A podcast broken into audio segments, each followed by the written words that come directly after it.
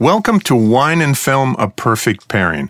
I'm film critic Gary Cogill. Today, a conversation about two new films.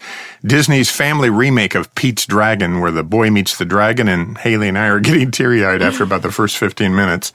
And the most celebrated actress of our time, Meryl Streep, takes on Florence Foster Jenkins, a real-life New York socialite and amateur singer who sold out Carnegie Hall back in the 1940s. And there's one big problem. She can't sing at all. and I'm wine expert Hayley Hamilton Cogill. These were both very fun for me to pair this week, as within minutes of watching both of these films, I knew the ideal wines to pair, including a puppy loving, premium quality Napa Valley Cab and one of the most celebrated champagnes in the world. Wow, a puppy loving, premium quality Napa Valley. I can't wait to get there. Yeah. Well, we're going to get there by talking about Pete's Dragon. So the original Pete's Dragon was back in 1977. I remember seeing that film. I was probably a teenager. No, I was probably out of my teenage days. But I remember seeing Helen Reddy and uh, the late Mickey Rooney, uh, Jim Dale, who's a big Broadway performer, the late Red Buttons, and Jeff Conway. Who's Jeff Conway? Kenickie from Grease. And the late great Shelley Winters. And it was a musical. It was so it was live action and it was animated. Both you know, it was a combination of the two. And and it was kind of fun. I don't ever remember Pete's Dragon being one of the greatest Disney movies ever made, but sure. it, it worked and Yeah. it was very popular and did some stuff. So along comes this remake, and I was kind of curious about it. And we went to see it together the other night. And you know, we know we're seeing a family film. We know we're seeing a Disney film. We know it's not edgy. And all of a sudden, this little boy in the opening scene, there's, uh, I don't want to give too much away, but there's a very tragic accident that happens and he's stranded in the forest. We don't know where they are. Are they in Alberta, Canada? Are they in, out of Seattle? Yeah. You know, they're somewhere in America, but it's obviously shot in Canada. Yeah, yeah. And, and so, um, Wyoming. Yeah. And then it flash forwards, what, six, Six years later? Yeah.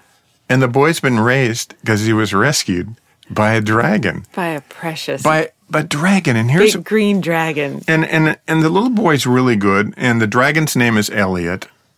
And it's pretty magical. I, I'm I'm gonna say 15 minutes into it, you and I both looked at each other and I'm seeing you getting teary eyed, and I'm trying to act like I'm not teary eyed.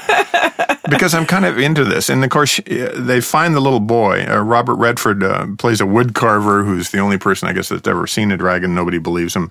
And then the little boy uh, gets rescued by Bryce Dallas Howard, which is Ron Howard's daughter. Yes. Why was she named Bryce Dallas Howard? Why was she named Bryce Dallas Howard? Because she, because her parents conceived her on a trip to Dallas years ago. He's been very outspoken about that. That's great. And so they take the little boy in who looks like, you know, he is you know, raised by African wolfhounds. And, uh, and, but he was raised by a dragon. And then, and then all, it all, you see the dragon pretty early in the film. And I don't want to give a whole bunch away because it's, it's, it's a family film and yet it has heart and soul to it.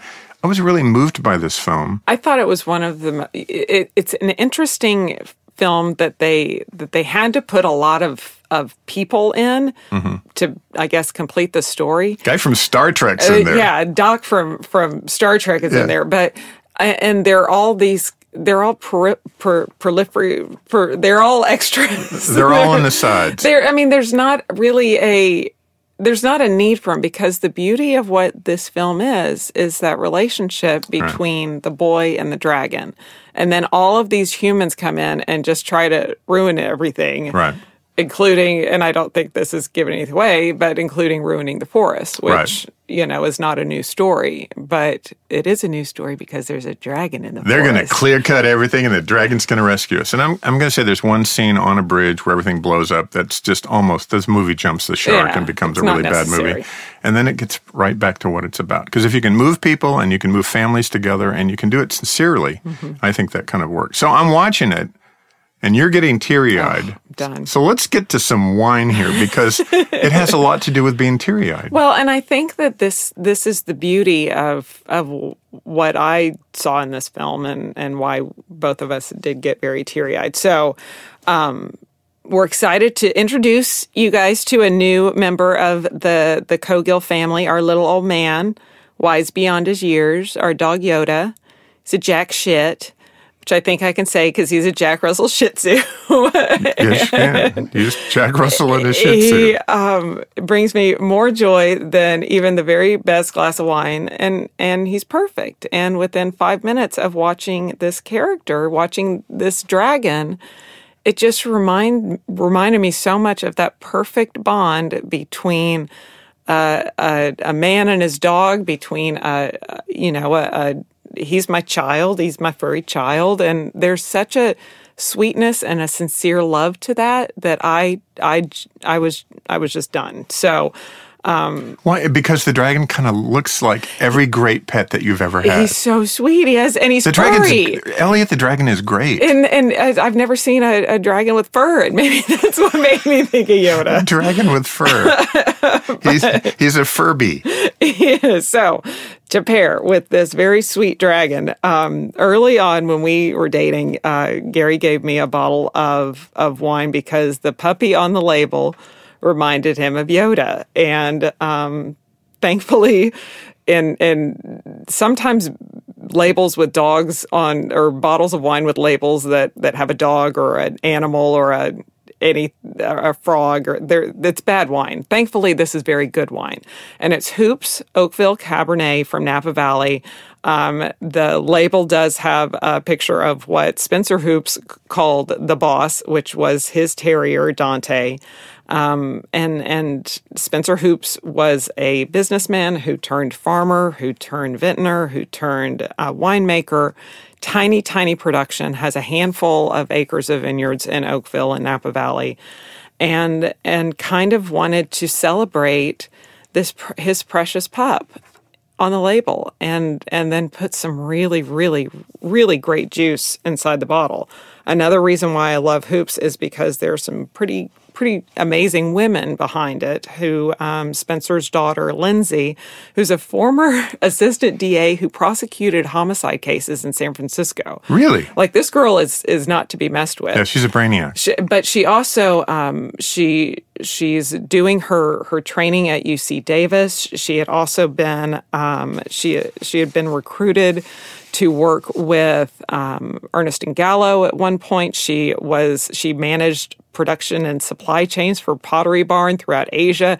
Like she's the real deal. Um, left that whole world uh, to to go and work with her father, and now is kind of the face of of Hoopes Wine. And their winemaker is also another amazing woman, who's Ann Vaughter, who grew up in Walla Walla, makes great, great Napa Valley cab. I like her already. Yeah, she's and and we've had many of of her wines before. In addition to Hoopes, her husband Cameron Vaughter is the winemaker for Dana, which is another one of our favorites. So, yes. Um, really, the beauty of what of I think what Hoopes does is it just kind of celebrates the simplicity of allowing the vineyard to to do what it does best. So hands off kind of winemaking, and and you know i don't know if if our our little yoda has the refinement or the finesse of a good glass of hoopes napa valley cab but he certainly has all that joy i'll remember giving that bottle to you because i was yeah. trying to impress you it, well, you did because I, I know how much you love your dog and and i love i love yoda too yoda's a 900 year old jedi master He's wise beyond his years, but he's the most amazing dog. He's just so he's perfect. A, he's a Jack Russell Shih Tzu, and he's he is he is pretty perfect. And you know what? I, I am going back to this movie a little bit because the more I think about the film, the better it gets, and that's something that you can't say about movies that fall apart or, or become bad. Right. Because I, I, really think, in the grand scheme of what family films are to me in my head, it's hard to articulate what they are, but you know what they are when you see them. Mm. And Disney has just taken it up a notch. They've really done well, and and it's also um, one of those films. I think it's directed by a Dallas guy. Hmm. And uh, I think it's David Lowery, and David mm-hmm. Lowery did "Ain't Them Bodies Saints" uh, mm-hmm. years ago, and was a mm-hmm. big hit at Sundance. Yeah. And now he's uh, to move from that into Disney. You know, he's got some other projects lined up too, but this is a home run for a Dallas guy. Oh, a director yeah. has been making short films and small micro budget movies, and all of a sudden he's directing Pete's Dragon. Yeah. But somebody at Disney knew and saw that in him, and he knew that about himself. And all of a sudden, Lowery, who I think went to Irving High School, wow in Texas um, is now. I mean, he's going to. This is a hit film. I think this film will go through the roof of the families. My platform is my cuteness.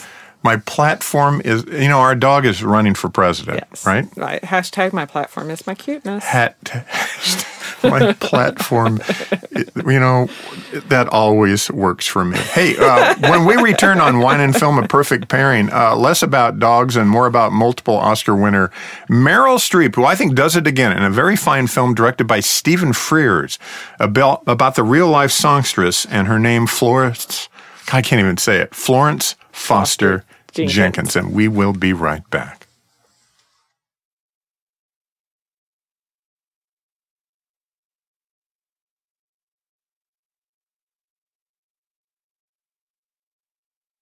And we're back on A Perfect Pairing. Uh, both of us are fascinated by the life and times of someone we knew very little about until we saw the film. Her name is Florence Foster Jenkins, uh, starring multiple Oscar win- winner Meryl Streep. And this is directed by the great Stephen Frears. And Frears did Philomena, that Steve Coogan film yeah, with the great Judi Dench. Judi Dench. Mm-hmm. It was nominated for Best Picture that uh, Coogan wrote, uh, but Frears directed it. But he also did Dangerous Liaisons years Ooh. ago. But he also did High Fidelity. which I love. Jack Black, like one of the first things I ever saw Jack Black in. That is such a great film. Such a good John film. Cusack Yeah. wrote that film. I think was nominated for an Oscar for writing that film. But he also did The Queen.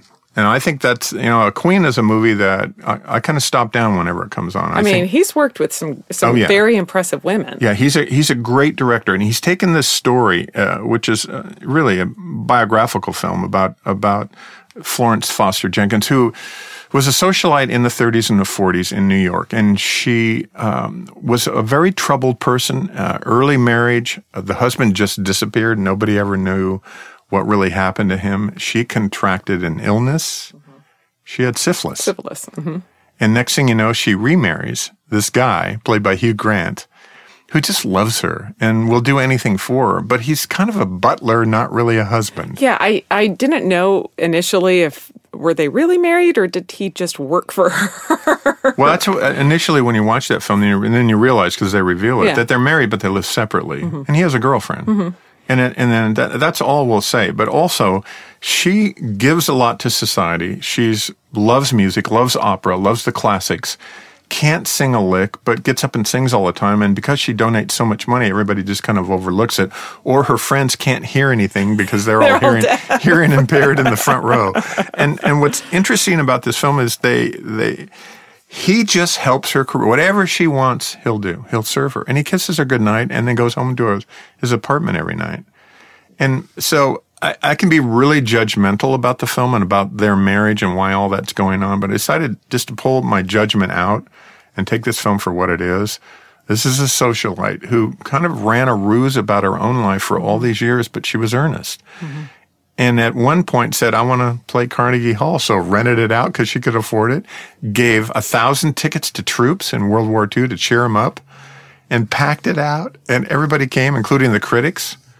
And, and you have to see this concert because Meryl Streep literally walked out on stage and sang every song off key, just like Florence Foster Jenkins.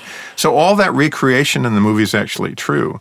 And th- I don't know about you, Hayley, but I felt a sense of uh, joy and giggleness to it, and then a complete sense of melancholy. Oh, there was such a sadness to it. But there's also uh, you you do kind of have to giggle.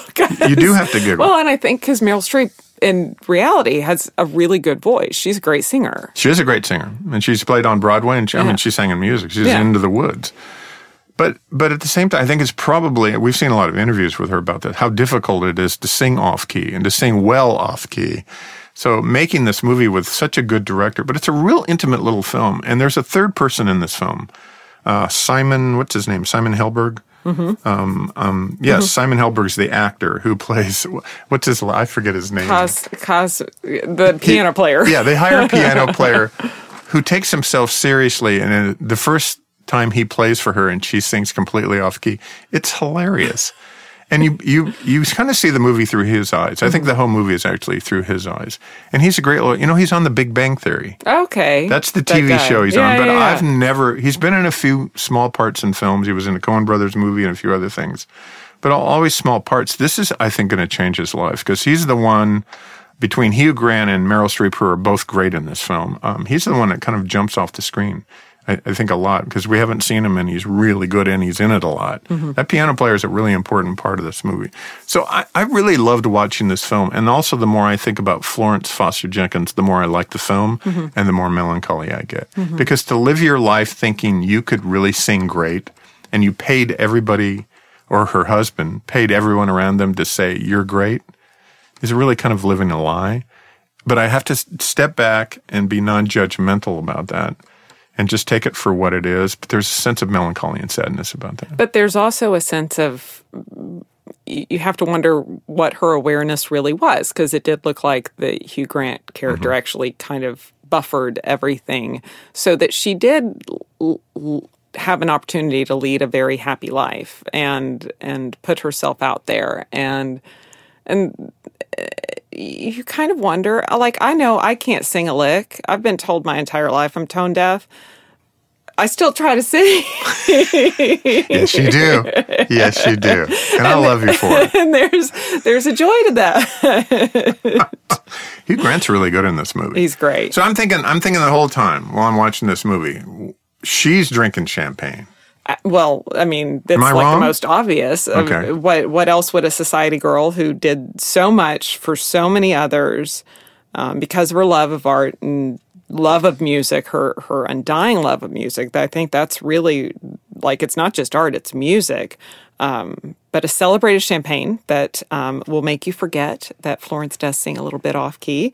Thought I'd pair this with the Grand Dame of all champagne, Veuve Clicquot's uh, Le Grand Dame Brut Rosé. Nice. I mean, can you can you get any better than the the pinnacle, especially in in the Brut Rosé? Because I always love a good rosé.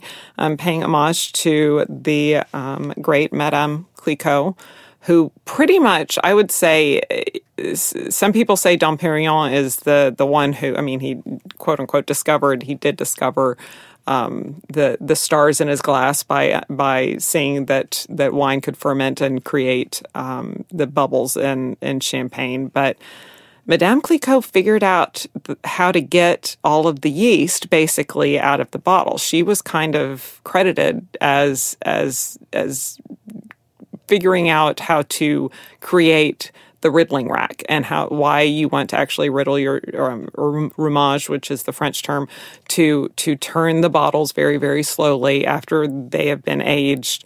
Um, to create the the second fermentation in the bottle, which is classic method champenois, traditional um, method of of aging champagne.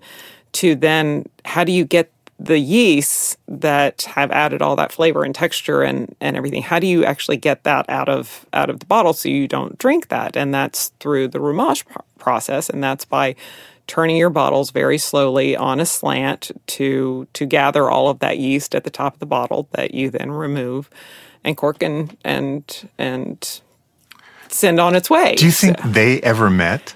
Were they around? What, what's the time period for Madame Coco? Oh this is like seven or eighteen hundred. Okay, so yeah, yeah okay, so that's no, that's- that, that would They're at least 100 years off, probably. Um, and I the the Grand Dame Brut Rosé in particular is just I mean it's it's one of the most celebrated wines in the world. By the way, this happens a lot in our home. I ask really dumb oh, questions that have to do with wine and spirits. yeah, she was 1816, so they're about 130 Yeah. years. Yeah, they're yeah, yeah. She um yeah, so but that's a good idea. No, but I think that's a I think that's a great pairing because I, I you know she comes out Florence Foster Jenkins comes out dressed as an angel and they lower her from the ceiling. She was in all these kind of pageant and tableaus. Oh, lots of lots of they- adornments. that they did back then with you know with everybody and I I, I she had a tiara on at every like every she's minute. so ornate and and she's so I, I want to say she's proper and then she's not. She's but but loved music. So you know you, you have to admire somebody. I mean I, I think of, um, Madame Clicquot that, that that would last throughout all of this these centuries and that Yeah. that would last through all of this time. I mean, to this day, a bottle of, of the Grand Dame Brut Rosé is is pretty much one of the finest champagnes that you'll ever drink. Well, if I'm in a store and I, I want to get a bottle of bubbly, I mean, there's so many. uh, I've learned a lot of options for you from all over the world, uh, from the Champenois method, method Champenois, and and and so I, I look for that. But I also I'll go I'll I'll go to Veuve Clicquot Because for the right price, I can always get it on on, Yeah, on just the their entry label level. everyone loves. It's, so good. It's it's always consistent. You always know what you're going to get. Um, you can find it anywhere from thirty to forty five ish dollars, depending upon what store you're in. Um, the the Grand Dame's a little more expensive. That one's about th- you know two fifty or three hundred. 250, 300. But but if you ever get your your hands on one, it's so worth it. Someday I'll have to tell you the story of hanging out in the hallway at the Ritz Carlton in Marina Del Rey, drinking Cristal out of um, bad Dixie cups with Snoop Dogg. Well, I think you need to finish that. Well, we'll we'll do that at some point. We come back on a perfect parent. Uh, some questions for each other. Might even be that one. Questions about wine and um, obviously about film. Don't go away. We will be right back.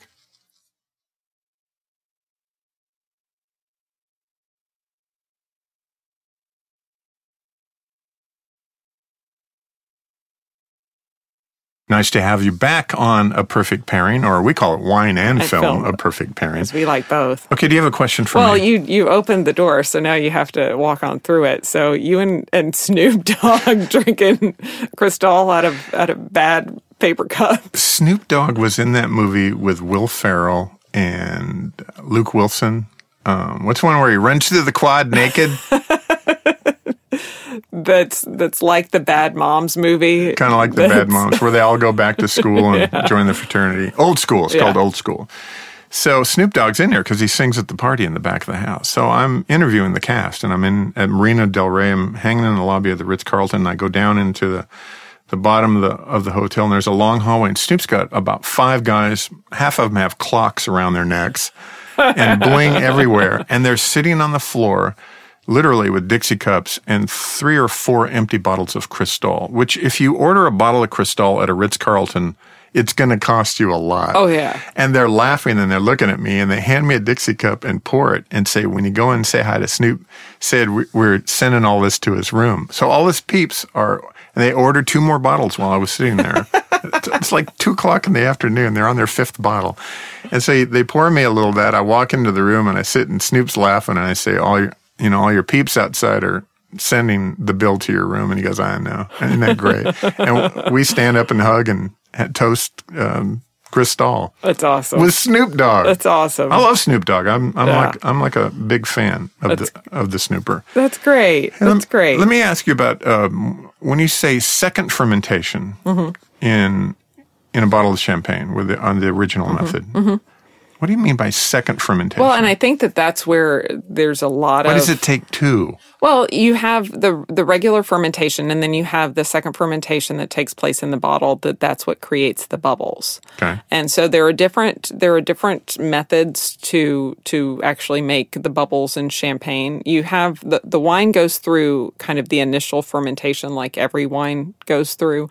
Um, and then, in order to create bubbles, there are different ways to make that happen. You could do uh the Charmat method, which is is done in a tank, or you can do it um, with the traditional method or method champenois, like they do in Champagne, where um, you basically the the yeast you add a, a yeast to the bottles after the wines after the the fermented juice has gone into a bottle and then you add a little bit of yeast and that um, and then you put kind of like a, a soda pop cap on top and then you let them sit and they age Oh, you don't, you're not corking it then. no, no, no, no. That's the whole. Then when you go through remuage and you take all of the, the dead yeast cells out after you've created the sec- after that second fermentation has happened, and and then you actually go in and you add a little bit of, of the dosage, which is a little kind of sugared watered syrup um, to just adjust the sweetness or the flavor, and then you put the cork on, and then you put it in the bottling line. It's, it's like a chem- it it's a its way. chemical reaction. Oh, and, and everything about- chemistry. everything about wine is chemistry. I think that that's what so many people kind of forget is that you have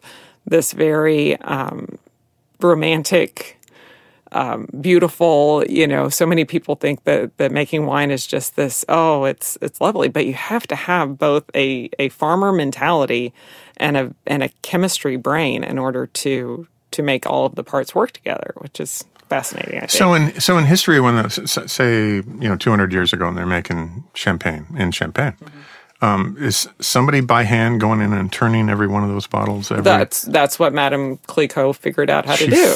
And you have to, but they had to do every You to by do hand. They by- still do it. Yes, a lot of it. a lot hand. of and and fast. Like So you, have a watch some of thousand bottles against the wall. and you and you basically every day turn it like half a click. You don't every day like a quarter of a turn. Yeah, not even that much probably. Like maybe an eighth because you're you're slowly gathering all of that dead all those dead yeast cells into the the neck of Yeah. the bottle so that it can be removed to then be corked. Wow. Wow. Yeah. It's high maintenance. It, well, making champagne, I think that's why of anything, champagne and sparkling wine are some of the the more expensive options out there. Um, I will say though, though I'm talking great, this is almost terrible to put the two in the same um, sentence, but a really, really great bang for your buck bubble traditional method.